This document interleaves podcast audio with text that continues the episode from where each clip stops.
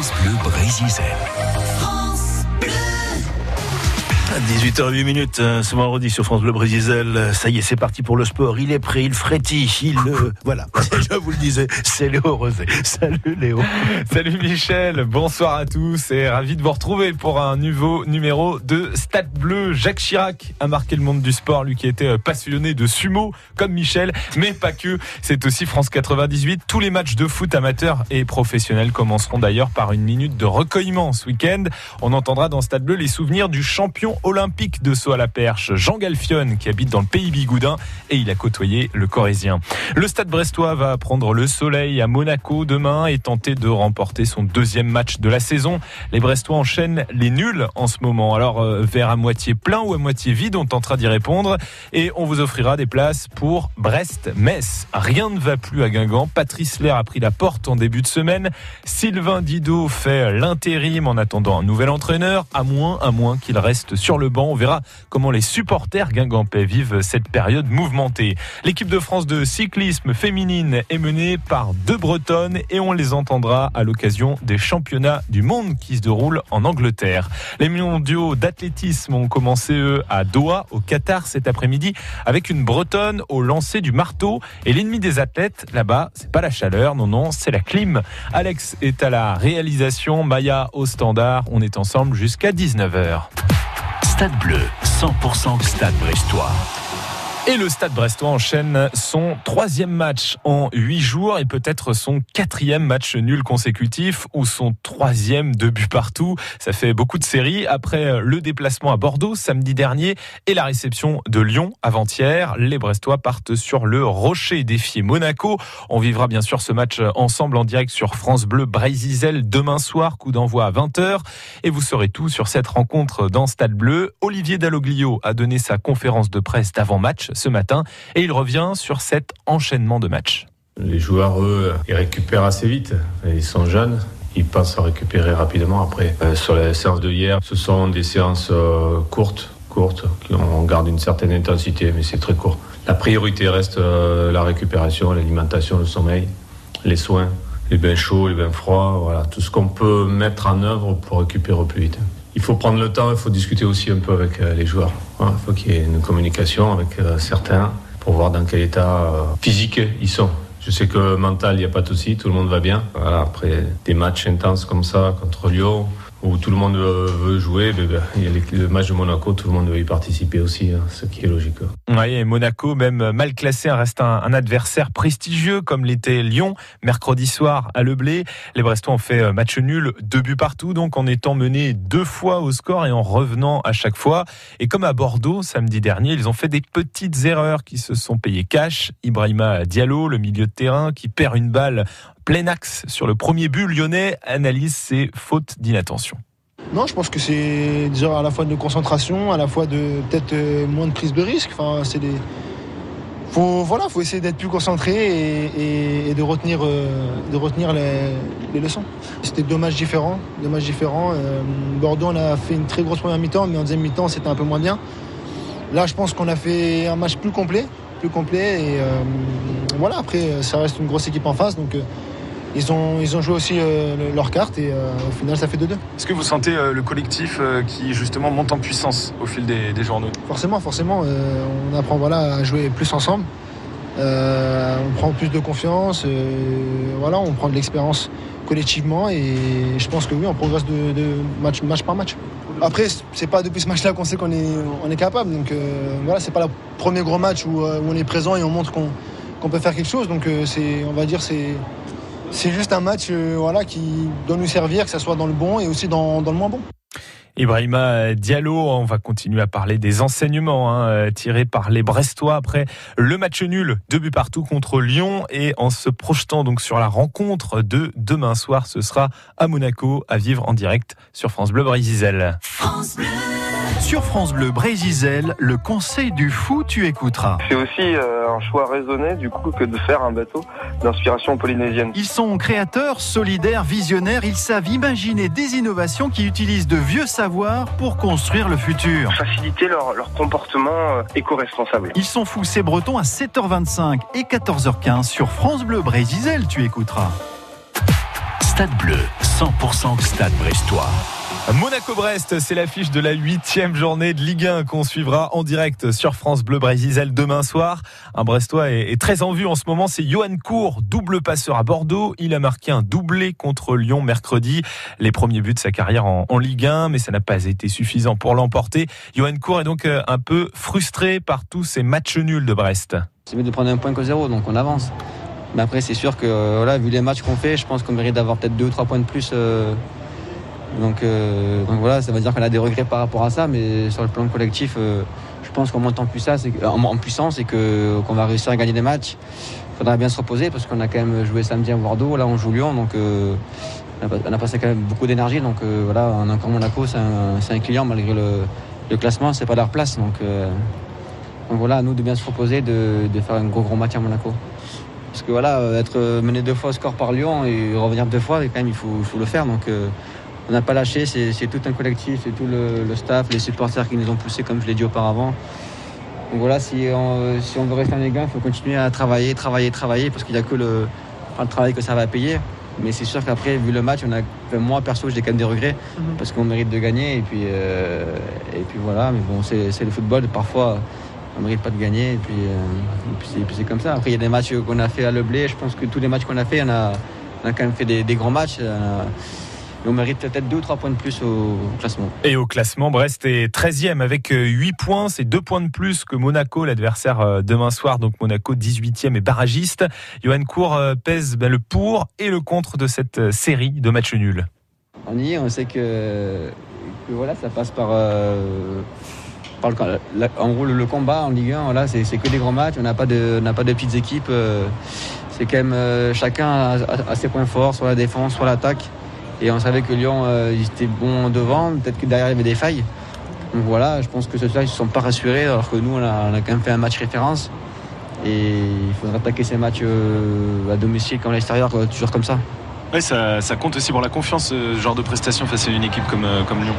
Oui, voilà, on a perdu un match à Nîmes, on s'est raté, donc on a pris 3-0, mais on a pris une claque, on va dire, une fois, et ça nous a réveillés contre Rennes. Même Rennes, je pense qu'on peut gagner aussi, donc... Après, c'est le détail en gros. Si on arrive à passer ce cap, à faire moins d'erreurs et à être plus tueur devant la cage, être efficace dans les 2 surfaces, je pense qu'on va réussir à gagner. Ah, et pourquoi pas demain soir sur le Rocher pour peut-être la 2e victoire brestoise cette saison. Ce match, on le vivra ensemble sur France Bleu Breizh Izel et avec Thomas Lavaux au commentaire qui est à mes côtés dans ce studio avant d'aller prendre le soleil sur la Côte d'Azur. Je crois qu'il y a 25 degrés quand même prévu demain à Monaco. Salut Thomas. Salut Léo, bonsoir tout le monde. C'est chaud. Ouais, c'est chaud, hein, c'est chaud. C'est bien. Ouais, ça va être pas mal pour les... C'est supportable, c'est bien. Pour les Brestois aussi. Alors, bon, est-ce que cette série de matchs nuls, elle va se continuer, ou finalement voilà, on peut espérer à l'accrocher la 2e victoire de la saison et réussir à passer un petit peu la seconde?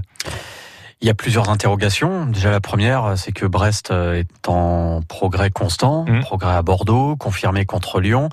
Donc il n'y a pas de raison que Brest ne progresse pas encore face à l'AS Monaco. Alors contre Bordeaux et contre Lyon, Olivier Dalloglio n'a pas fait tourner son équipe. C'était le même 11 que face à Rennes. Il a reconnu ce matin que oui, il y aurait sans doute des changements dans ce 11 demain à Monaco, que ce ne sera pas une révolution. Donc à mon avis, on touchera, selon ce qu'il nous a dit, on ne touchera pas à la défense. Ouais. L'animation défensive restera la même.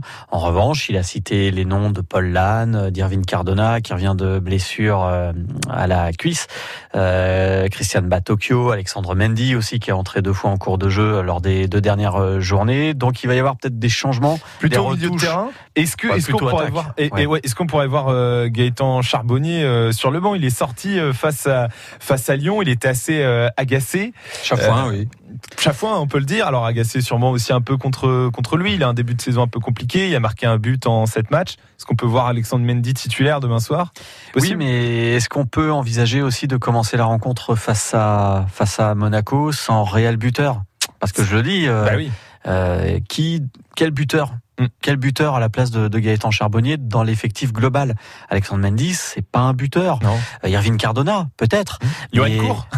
Moi, je dis ça parce qu'il a marqué un doublé évidemment contre Lyon, mais c'est pas, à la base, c'est pas un buteur. C'est toute la question. Voilà, comment est-ce qu'on intègre ces changements sans déséquilibrer l'équipe qui a trouvé la bonne carburation, alors qui encaisse certes des buts très regrettables, mais qui dans le jeu finalement concède pas tant de choses que ça à son adversaire. Il y a des étourderies qui mettent à plat tous les erreurs défensives, tous les efforts offensifs, mais dans le jeu, il y a un équilibre qui a été trouvé. Donc comment est-ce qu'on intègre ces joueurs et puis comment est-ce qu'on gère aussi la fatigue si Charbonnier rejoue demain? Il y aura peut-être aussi un moment cette question de la fatigue avec ce troisième match en 8 jours. Pour s'en prémunir, Brest ces 2 derniers jours a mis l'accent, enfin en tout cas depuis le match de Lyon, a mis l'accent sur la récupération avec des entraînements un petit peu plus courts. Et on va voir, il y a quand même pas mal de... Moi, ça me semble difficile de se passer de Gaëtan Charbonnier, même si effectivement il n'est pas en réussite, même si effectivement je pense qu'il voit mal, il vit sans doute mal le fait de voir Mathias Autret, Yohan Cour marquer, alors que lui est coaché à ce but, passer le palier entre Ligue 2 et Ligue 1, et pour l'instant lui cale un peu par rapport à à ces joueurs-là comme tu viens de citer Mathias Autret, Yohan Cour. Alors en face on aura quelle équipe de Monaco, parce que le début de saison était catastrophique et là les Monégasques ils ont gagné le derby contre Nice 3-1. Ils avaient fait match nul avant ça à Reims, qui est une équipe Reims qui tourne bien en ce début de saison. C'est plus l'équipe victime qui avait pris 2 fois 3-0 lors des 2 premières journées de championnat, qui en avait pris 4 à la maison face à l'Olympique de Marseille. Ça va mieux pour l'AS Monaco. Il y a une organisation tactique qui a apporté une certaine stabilité avec une défense à 3. C'est la 3e fois consécutive, je crois même que c'est la 4e fois consécutive, Rennes, Bordeaux, Lyon, Monaco, que Brest va devoir faire face à une défense centrale à 3. Il y a 2 joueurs. Lyon finalement ils jouent à 4. Mais ils étaient finalement à 4 sur le match. Ils auraient pu. Ouais, ils auraient pu jouer à 3. Et ça fera partie des données à essayer de régler. Alors il y a Golovin et Ben Yedder devant aussi quand on regarde l'aspect offensif. Après, tourne bien. C'est une équipe en fait qui défensivement on se dit avec Vic derrière il y a peut-être un peu de lenteur. Donc si Brest a le même tranchant offensif que les derniers matchs, il y aura des occasions. En revanche, c'est vrai qu'il y aura aussi un potentiel offensif qui sera surveillé. Pas faire d'erreur, pas faire des offrandes. Parce que Golovin, en ce moment, il est... En tout cas, depuis quelques matchs, il semble inarrêtable. Wissam Ben Yedder, il revenait de blessure contre Nice, mais on sait quel joueur c'est. C'est un joueur prétendant à l'équipe de France.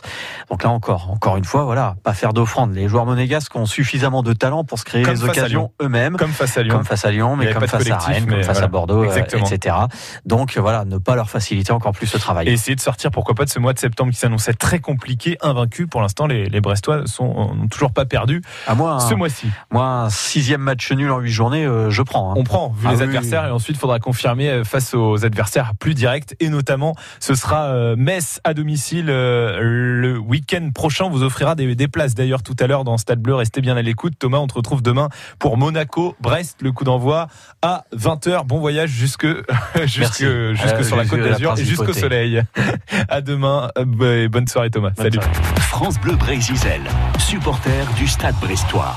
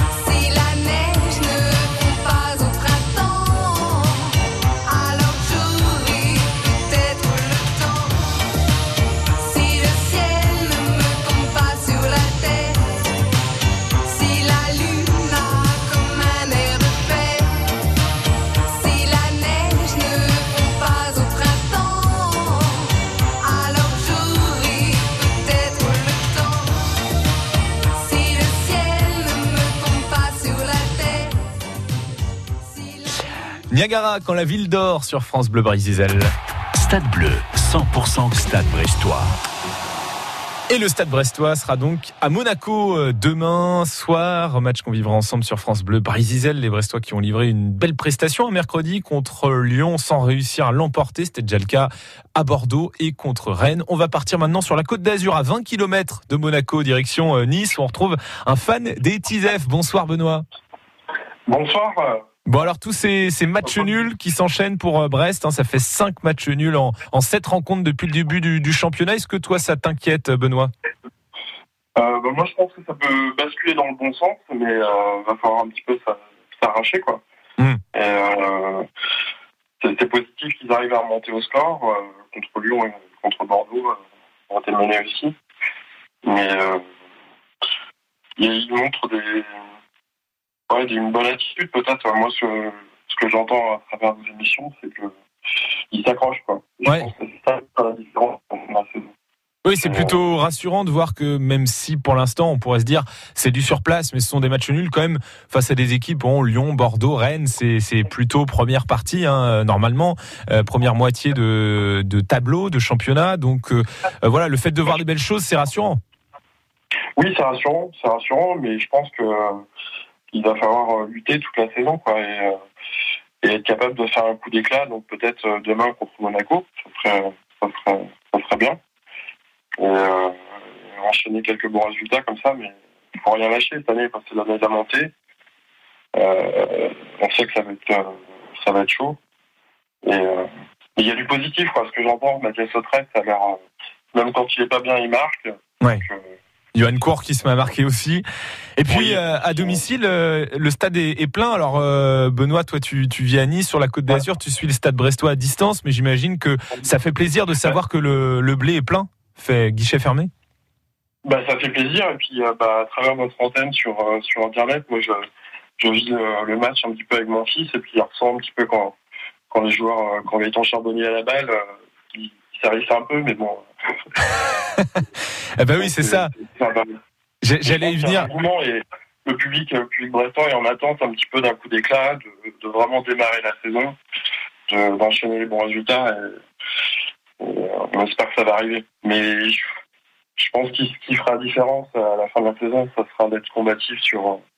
Et des équipes comme Nîmes, en fait, c'est des guerriers, quoi. C'est des guerriers. Ils l'ont montré contre Brest. Ouais. La défaite 3-0. Match, ouais.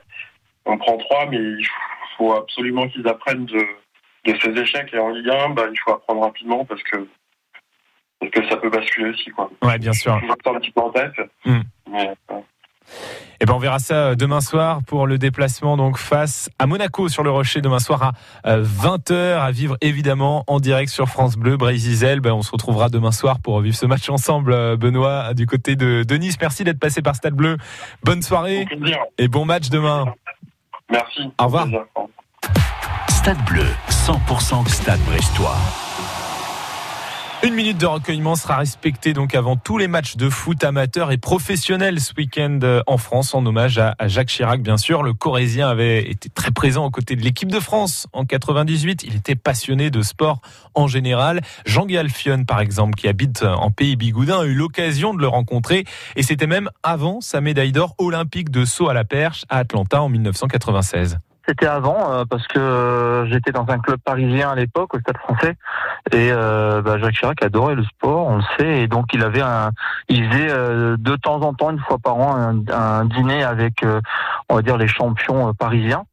Et je m'en rappelle d'un dîner à l'hôtel de ville avec les champions de l'époque. C'était Philippe Canero, Guény Galouz, il y avait Guy Dru, et on était autour d'une grande table et c'était très très convivial. Il était extrêmement heureux d'être avec des sportifs et il connaissait surtout extrêmement bien chacun de nous et le palmarès de chacun, même si on n'était pas tous encore des médaillés olympiques. Et donc vous, par exemple, il vous parlait de votre discipline, vous posez des questions sur le saut à la perche ? Alors oui, exactement. Oui, il posait des questions à chacun sur son sport.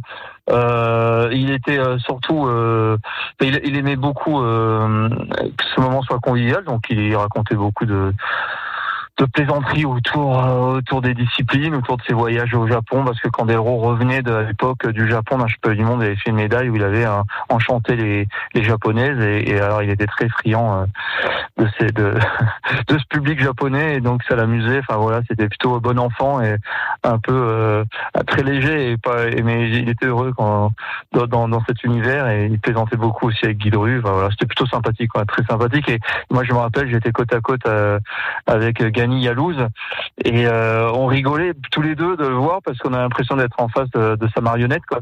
Et il était extrêmement c'était sa marionnette, quoi, là, donc dans un registre très sportif. Il n'y avait pas un enjeu politique ou quoi que ce soit, il était plutôt très sympathique, quoi. Et alors il vous a jamais demandé de tester le saut à la perche, non?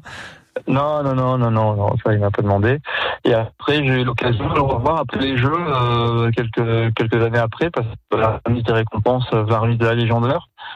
Et pareil, extrêmement sympa avec tout le monde et il a pris vraiment beaucoup de temps pour faire des photos avec chacun, y compris avec ma famille, avec ma sœur qui était là. Il aimait bien la présence féminine, il semblerait, mais en tout cas, il est très heureux aussi de partager avec les parents de chaque champion ce moment. C'était un très bon moment. Ouais. Et il était capable d'en parler aussi, quand il rencontrait des champions comme vous, qui ramenaient quand même une médaille d'or, ce qui est pas rien, une médaille d'or olympique. Il était capable de parler de la finale qu'il avait éventuellement vue ou revue. Mais c'était quelqu'un qui suivait le sport. Il connaissait très bien l'athlétisme, en tout cas. Il suivait les uns, il était tout à fait capable d'en parler. Il avait suivi chaque compétition et finale des Jeux. Ça se sentait, il en parlait avec un détail. Il n'avait pas eu une fiche pour préparer quoi que ce soit. Il se trompait pas, non. Ouais, il pouvait se tromper juste sur les noms des joueurs de foot, on le sait tous. À la finale 98, Jean Galfion, le champion olympique de saut à la perche à Atlanta en 96, qui nous parlait de ses souvenirs avec Jacques Chirac. Que vous ayez une bonne mémoire, une très bonne mémoire ou même une très très très bonne mémoire, il n'est pas toujours simple de vous souvenir précisément de toutes vos informations de santé. Voilà pourquoi l'assurance maladie lance le dossier médical partagé. Vaccins, allergies, examens ou médicaments que l'on vous a prescrits, le dossier médical partagé gardera absolument tout en mémoire pour vous. Ouvrez vite votre DMP en pharmacie ou sur dmp.fr. Le DMP, la mémoire de votre santé. L'assurance maladie. France Bleu, Breizh Izel. France Bleu. Le temps pour votre week-end à 18h32 sur France Bleu, Breizh Izel. Sachez que demain, les nuages seront assez nombreux en début de matinée, puis les éclaircies vont arriver peu à peu dans le courant de la journée. Le soleil s'imposera ensuite en fin d'après-midi. Il y aura quand même pas mal de vent avec des rafales à 85 km/h. Ce sera dans le courant de la nuit, de samedi à dimanche. Pour ce qui est des températures, de 13 à 15 degrés pour les minimales et de 17 à 19 pour les maximales. La journée de dimanche, de courtes éclaircies et quelques averses dans la matinée, du vent toujours assez fort jusqu'en milieu d'après-midi, des rafales atteignant 85 km/h, donc prudence, d'autant plus si vous profitez des grandes marées, vous allez à la pêche à pied. Les températures seront, pour ce qui est des maximales dimanche, comprises entre 17 et 19 degrés. Stade Bleu, 100% club. Et comme tous les vendredis dans Stade Bleu, on vous offre des places pour aller voir les matchs du Stade Brestois. La prochaine rencontre à domicile, ce sera Brest-Metz, samedi prochain, le 5 octobre. Le buteur messin, c'est Habib Diallo, l'ancien Brestois. Combien de buts a-t-il marqué depuis le début de la saison ? Combien de buts a marqué Habib Diallo avec Metz depuis le début de la saison de Ligue 1 ? Maya attend vos réponses au standard.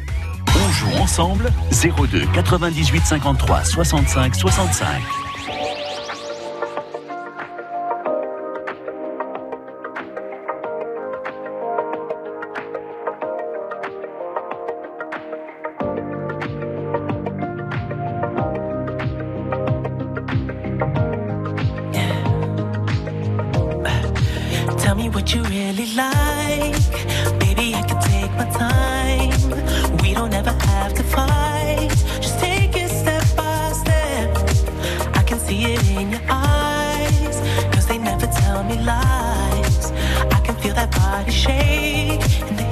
Between your legs, you've been scared of love and what it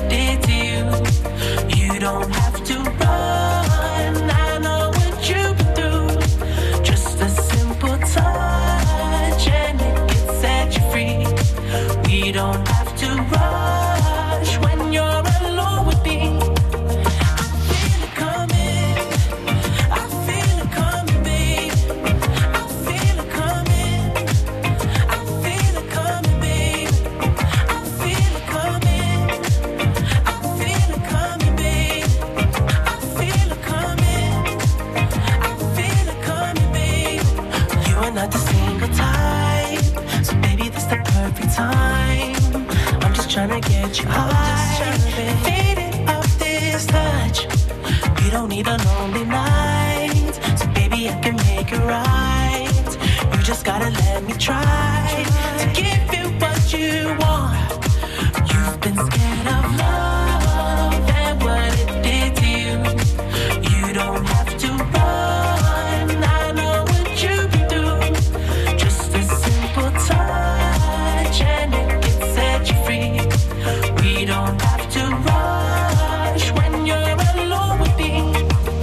I feel it coming, I feel it coming, babe. I feel it coming, I feel it coming, babe. I feel it coming, I feel it coming, babe. I feel it coming, I feel it coming, babe. I feel it coming,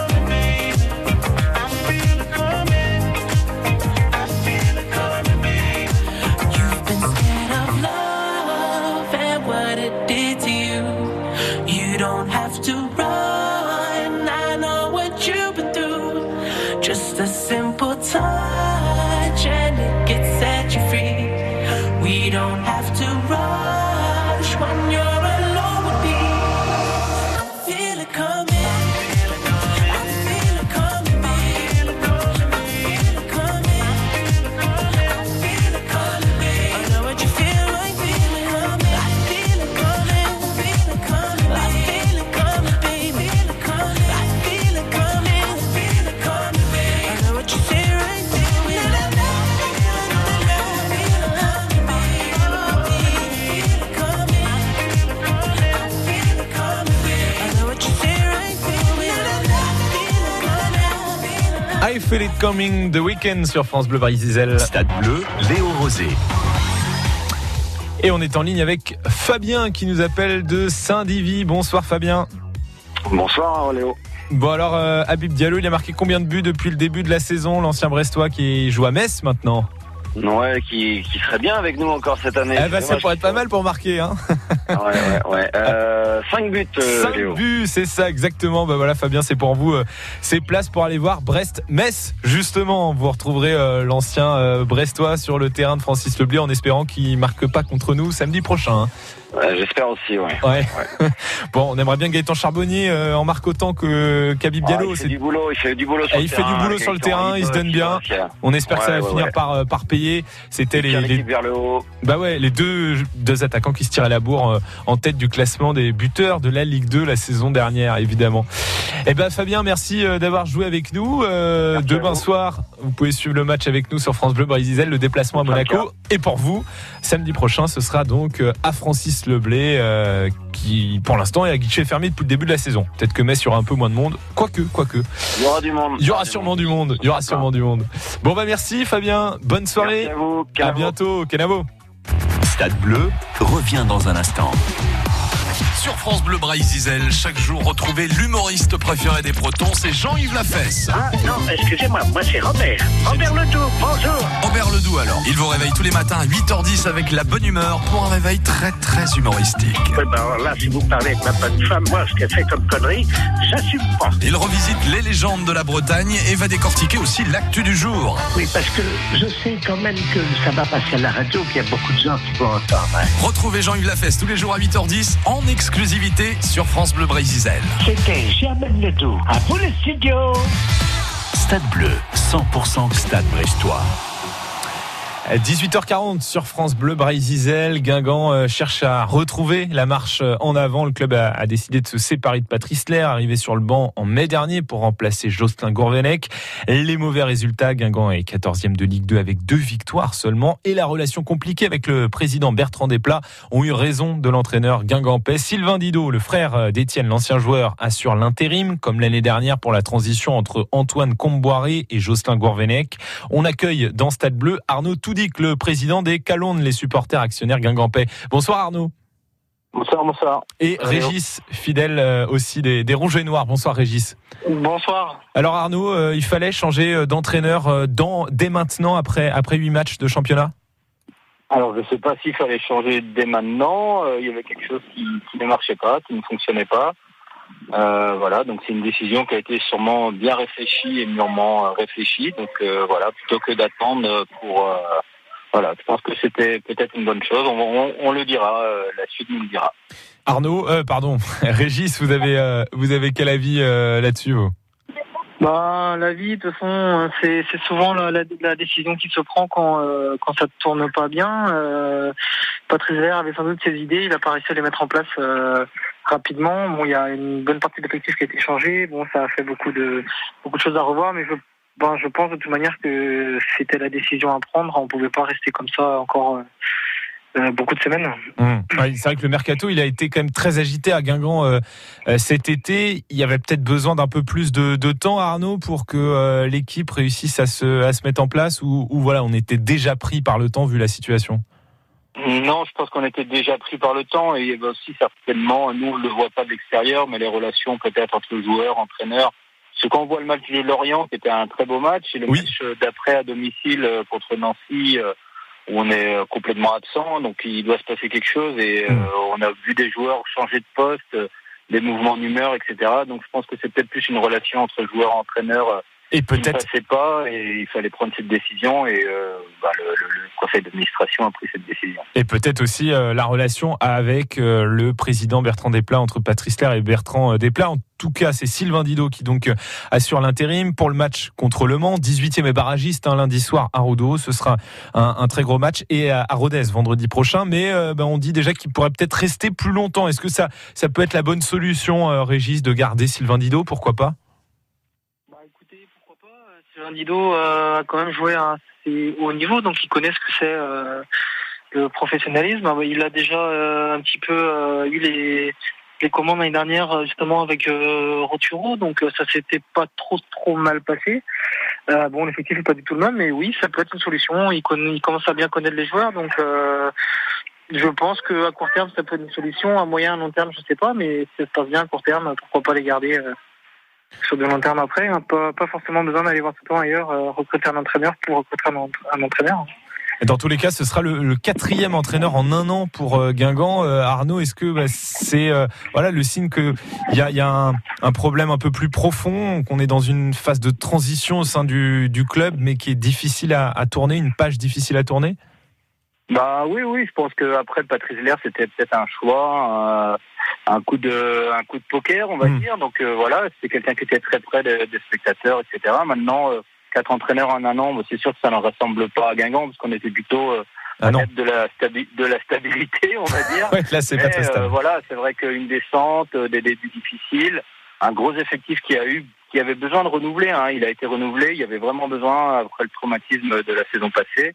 Bon, on repart sur de nouvelles bases, il faut rester solidaire et supporter jusqu'au bout, pas s'occuper, du président ou autre chose. C'est sur le terrain que ça se joue maintenant. Il faut être derrière les rouges et noirs, et maintenant on passe à autre chose. Et Sylvain Didot, pourquoi pas travailler avec des jeunes. Il les connaît, il a l'avantage cette année de les avoir depuis le début de saison, parce qu'il a fait toute la prépa avec eux. L'année dernière, il avait fait que juste un intérim. C'est complètement différent. Il les connaît bien, les joueurs, et puis souhaitons-lui que ça réussisse. Et puis c'est un gars du coin, on va continuer. Et justement, Arnaud, tu en as parlé du président. Est-ce qu'il faudrait un changement aussi à la tête du club? Certains en parlent. Régis, qu'est-ce que tu en penses, toi? C'est vrai que Bertrand Desplat fait du très très bon boulot à Guingamp. Il n'y a pas de souci, il n'y a rien à dire là-dessus. Cette année, c'est un peu plus compliqué. Le choix déjà de l'entraîneur avait été beaucoup... je sais pas si ça avait été critiqué, mais ça avait fait beaucoup parler. Bon, c'est lui qui avait pris la décision personnelle. Je pense que ça, c'était pas trop bien passé au sein du conseil d'administration.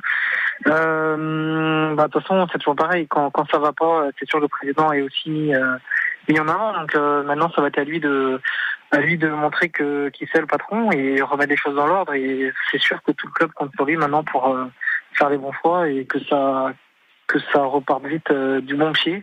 Mais c'est sûr que il est un petit peu dans la tourmente, comme tout l'effectif pro aujourd'hui. Hein. Ouais, effectivement. Faut pas se cacher. Et un gros rendez-vous donc lundi soir à Rodourou, Guingamp, Le Mans, donc Le Mans 18e et barragiste, Guingamp 14e de Ligue 2. Et sans oublier, avant cela, demain soir, les footballeuses de Guingamp qui recevront l'Olympique lyonnais à Rodourou pour la 4e journée de championnat. C'est gratuit, les places sont à retirer à la billetterie place du Valais à Guingamp et le soir du match à la billetterie centrale à l'entrée du stade pour ceux qui sont intéressés pour voir du football féminin. Merci beaucoup Arnaud Toudic, président des Calonnes, supporter actionnaire Kenarenta, et bonne soirée Régis. Merci. À bientôt. Kenavo. Stade Bleu, Léo Rozé. Le gratin du cyclisme mondial est en Angleterre, dans le Yorkshire. La course en ligne féminine, ce sera demain après-midi. Les Pays-Bas sont les grands favoris, les États-Unis aussi. Et l'équipe de France tentera de se faire une place dans le peloton avec comme co-leadeuses les deux Bretonnes, Aude Bianic et Audrey Cordon. La course partira de Bradford pour une arrivée à Harrogate après 150 km et 3 tours sur le circuit final. La météo avec le froid et la pluie devrait rendre la course difficile. La landivisienne Aude Bianic porte le maillot tricolore depuis des années, mais le rôle de leader pour elle, c'est nouveau. C'est un peu inhabituel parce que j'avais pas forcément des championnats du monde qui me correspondaient les années auparavant. Du coup, c'est un nouveau statut au sein de l'équipe de France et voilà, à moi de l'assumer maintenant samedi sur la course en ligne avec Audrey. Vous êtes une habituée de l'équipe de France ? Ouais, ça fait des années maintenant, depuis junior, que voilà, je suis dans les rangs de l'équipe de France pour les championnats du monde. Donc voilà, c'est un événement que j'ai l'habitude d'appréhender, après sous un autre statut comme j'ai dit, et on verra qu'est-ce que ça va donner. Votre objectif, ce sera quoi alors ? Bah, c'est vraiment d'être là sur la fin de course avec Audrey, et puis voilà, nous deux, d'essayer de faire la course, et puis d'être là pour, je pense, faire un top 10, ce serait un beau résultat de notre part, et parce que voilà, podium, c'est vrai que on connaît les filles, on joue avec elles toute l'année sur toutes les courses, et voilà, ce sera compliqué un podium, mais top 5, ce sera vraiment un excellent objectif, et top 10, je pense que ce sera déjà bien. Après, c'est un circuit difficile, on n'est jamais à l'abri d'une bonne surprise ? Non, c'est sûr que oui, la tactique va jouer, je pense, un peu plus que les autres années sur le circuit final. Après, à nous de conserver des cartouches pour justement être actrice dans le final. Et il y a des belles bosses, c'est vrai que c'est assez usant, c'est tout le temps montée-descente, un peu des toboggans.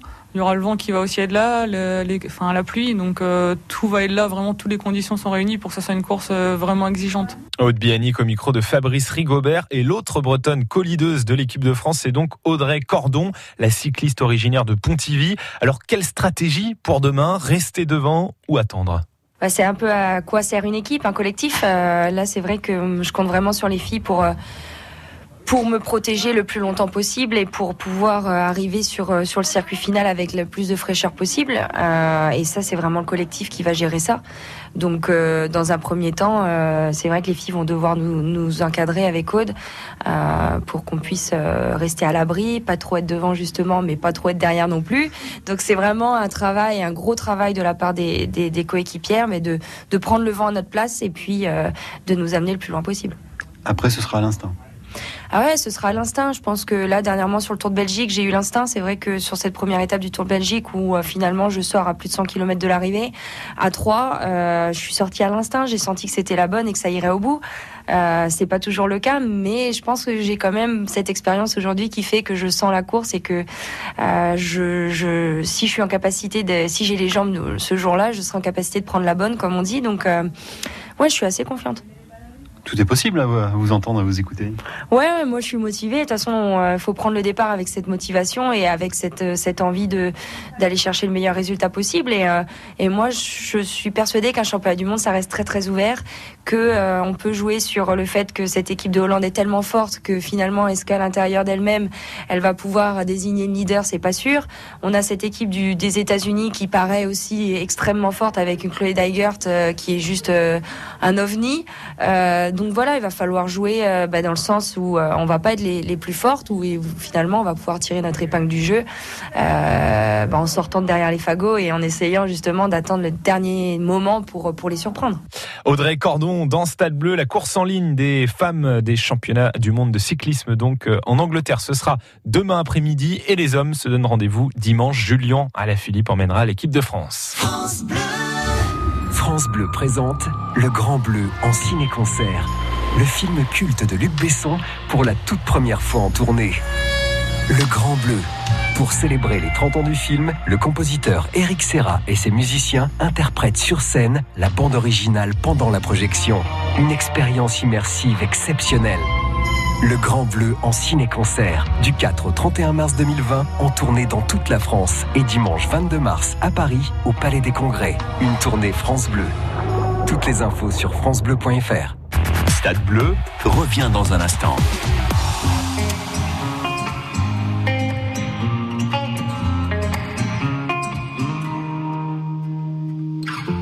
J'ai les souvenirs qui toussent et la mémoire qui bégaye. Le temps a filé en douce sans m'en parler. Et j'ai beau faire au mieux, j'ai beau sans cesse essayer.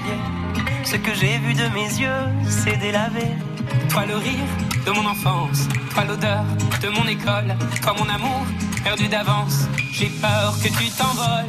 Allez reste encore un peu. Toi et moi, devenir vieux. Allez reste encore un peu.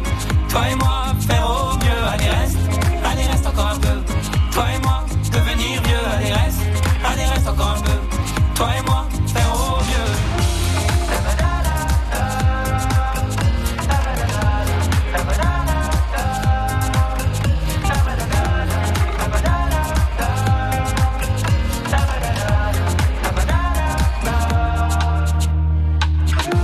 Je me rêvais éléphant, me voilà devenu moineau. On ne dompte pas le temps, ce drôle d'oiseau. On égare les valises qui gardent nos moments et se vident nos remises à pas de géant. Toi le rire de mon enfance, toi l'odeur de mon école, toi mon amour perdu d'avance. J'ai peur que tu t'envoles. Allez reste encore un peu. Toi et moi, devenir vieux. Allez reste encore un peu. Toi et moi, faire au mieux. Allez reste encore un peu. Toi et moi, devenir vieux. Allez reste encore un peu. Toi et moi, faire au mieux. Allez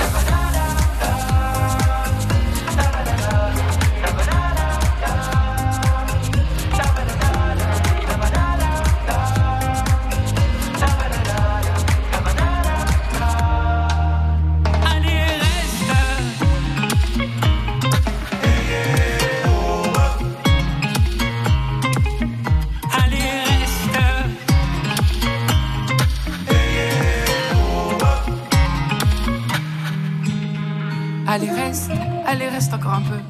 Toi et moi, devenir vieux. Allez reste encore un peu. Toi et moi, faire au mieux. Allez reste encore un peu. Toi et moi, devenir vieux. Allez reste encore un peu. Toi et moi, faire au mieux. Allez reste encore un peu. Toi et moi, devenir vieux. Allez reste encore un peu. Toi et moi, faire au mieux. Allez reste encore un peu. Toi et moi, devenir vieux. Allez reste encore un peu. Toi et moi, faire au mieux.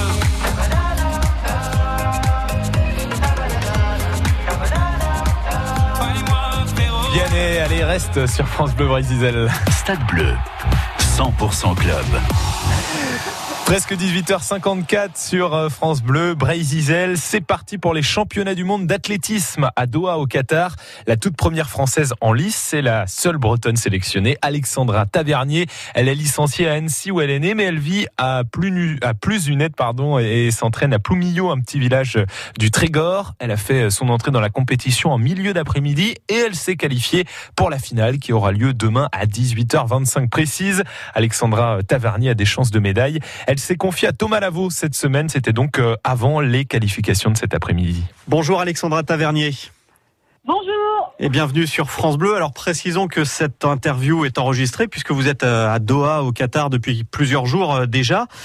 Bon Alexandra, on va commencer par parler de ces championnats du monde. Quand on a remporté l'argent au dernier championnat d'Europe, qu'on reste sur un record de France en juin dernier et une victoire également dans une manche de Coupe du Monde tout récemment en Hongrie, est-ce qu'on vise forcément la médaille au championnat du monde? Alors, je pense que c'est un petit peu l'objectif de beaucoup de collègues de l'équipe de France. Donc oui, on essaye de viser une médaille, mais l'objectif à l'heure actuelle, c'est de rentrer de passer les qualifications, en fait, parce qu'on a un système de qualification. On est 36, il n'y en a que 12 qui vont passer en finale. Donc là, l'objectif prioritaire tout de suite, ce sera de passer les qualifs et ensuite Voilà, il y a nos limites. Les trois places de podium sont accessibles. Après, voilà, ça va être la forme du jour et surtout les conditions. Est-ce qu'il y a également une question de minima réalisée pour les Jeux Olympiques de l'année prochaine? Ce sera aussi ça l'enjeu peut-être à Doha? Alors effectivement, pour l'année 2019, il y avait des minima olympiques qui sont fixés à 74,45 m. Donc ils sont pas obligatoires de les faire cette année, mais disons qu'on va être prioritaire l'année prochaine. Donc c'est comme si on réalisait un petit peu, on avait le billet pour Tokyo. Alors faut savoir que je les ai déjà réalisés, je les ai fait au mois de, alors si je me souviens bien, au mois de juin, mi-juin. Donc pour moi, c'est le premier jeu à déjà réalisé, ouais. Donc pour l'instant, moi l'objectif. Là, l'objectif à court terme, ça reste le championnat du monde. Bien évidemment, l'objectif de l'Olympiade, tout simplement, ce sera Tokyo et sa belle médaille si tout se passe bien. Est-ce que vous savez déjà à quoi vous attendre à Doha, les conditions météo, le stade? Est-ce que vous savez déjà un petit peu à quoi vous attendre? Alors oui, on nous a bien briefé avant de partir. Doha, à cette époque de l'année, il fait encore, je dis bien encore parce qu'on est quand même au mois d'octobre, il fait encore 42 degrés en moyenne. Donc le problème majeur va pas être la chaleur en elle-même, ça va être la climatisation qui est à peu près partout au Qatar, que ce soit dans les gares, les salles de muscu et même dans le stade sera climatisé, donc ce qui sera le plus dangereux entre guillemets pour les athlètes, ce sera de faire attention de pas avoir la crève. Et oui, on va à Doha et le but c'est pas de choper froid. Donc le plus important, ce sera faire très attention à tout ce qui est climatisation dans les halls, dans les chambres et ce choc de température en fait entre l'extérieur et les bâtiments. Et vous qui êtes une fille de la montagne mais habitant en Bretagne, donc à Ploumilliau, même si on est quand même dans les terres, on n'est pas trop sur la côte. La chaleur, comment vous la gérez? Est-ce que c'est quelque chose que vous arrivez à gérer? Alors on a de la chance de faire des concours, donc nous ça nous va nous impacter un petit peu, mais pas autant que les marathoniens ou les coureurs de fond et demi-fond. Oui, ça va être un petit peu dur, mais ce sera pas le plus dur à supporter. Ça va être l'humidité en fait. La chaleur en elle-même n'est pas dérangeante, c'est surtout l'humidité qui va être pesante. Oui, je suis une fille de la montagne, donc je supporte beaucoup mieux le froid et le froid sec que ce qui est chaleur. Donc, mais bon, après ce sera pour tout le monde pareil, et donc voilà, toutes les mêmes conditions pour tout le monde. La dernière fois que l'on vous avait appelé, eh bien vous lanciez à l'époque un appel pour le financement d'une cage de lancer. Vous étiez obligé de vous entraîner à Landerneau parce que ce n'était plus possible à la cage de Lannion. Cette nouvelle cage de lancer a vu le jour il y a quelques semaines, donc à Ploumilliau, tout près de Lannion, notamment grâce à un financement participatif. Vous diriez que ça a permis, cette cage de lancer, de vous préparer de manière optimale? Ah c'est sûr. Le fait de faire 200 km par jour, oui, c'était fatigant physiquement, nerveusement, et puis ça avait un coût, mine de rien, de faire autant de trajets tous les jours. Donc avoir fait cette cagnotte, ça a montré aussi au grand public que les sportifs de haut niveau n'ont pas forcément tous les moyens et les infrastructures pour pouvoir s'entraîner. C'est pas parce qu'on est sportif de haut niveau qu'on a une cuillère en argent dans la bouche, hein. Je stéréotype un petit peu, voilà, c'est pas péjoratif ni rien, mais voilà, montrer que les lancers, on a encore un petit peu de mal en France à trouver des structures d'entraînement adaptées. Donc là, on peut dire que j'ai pu m'entraîner de manière hyper sereine. Je pense que les performances de l'année reflètent très bien cette sérénité qu'on peut avoir, et puis en plus voilà, Ploumilliau a été absolument fantastique, ils ont été hyper réactifs et les gens se sentent très concernés, donc c'est doublement gagné pour nous. Merci beaucoup Alexandra Tavernier de votre disponibilité et puis bonne chance à Doha. Au grand plaisir. Alexandra Tavernier interviewée donc par Thomas Lavaux, la finale du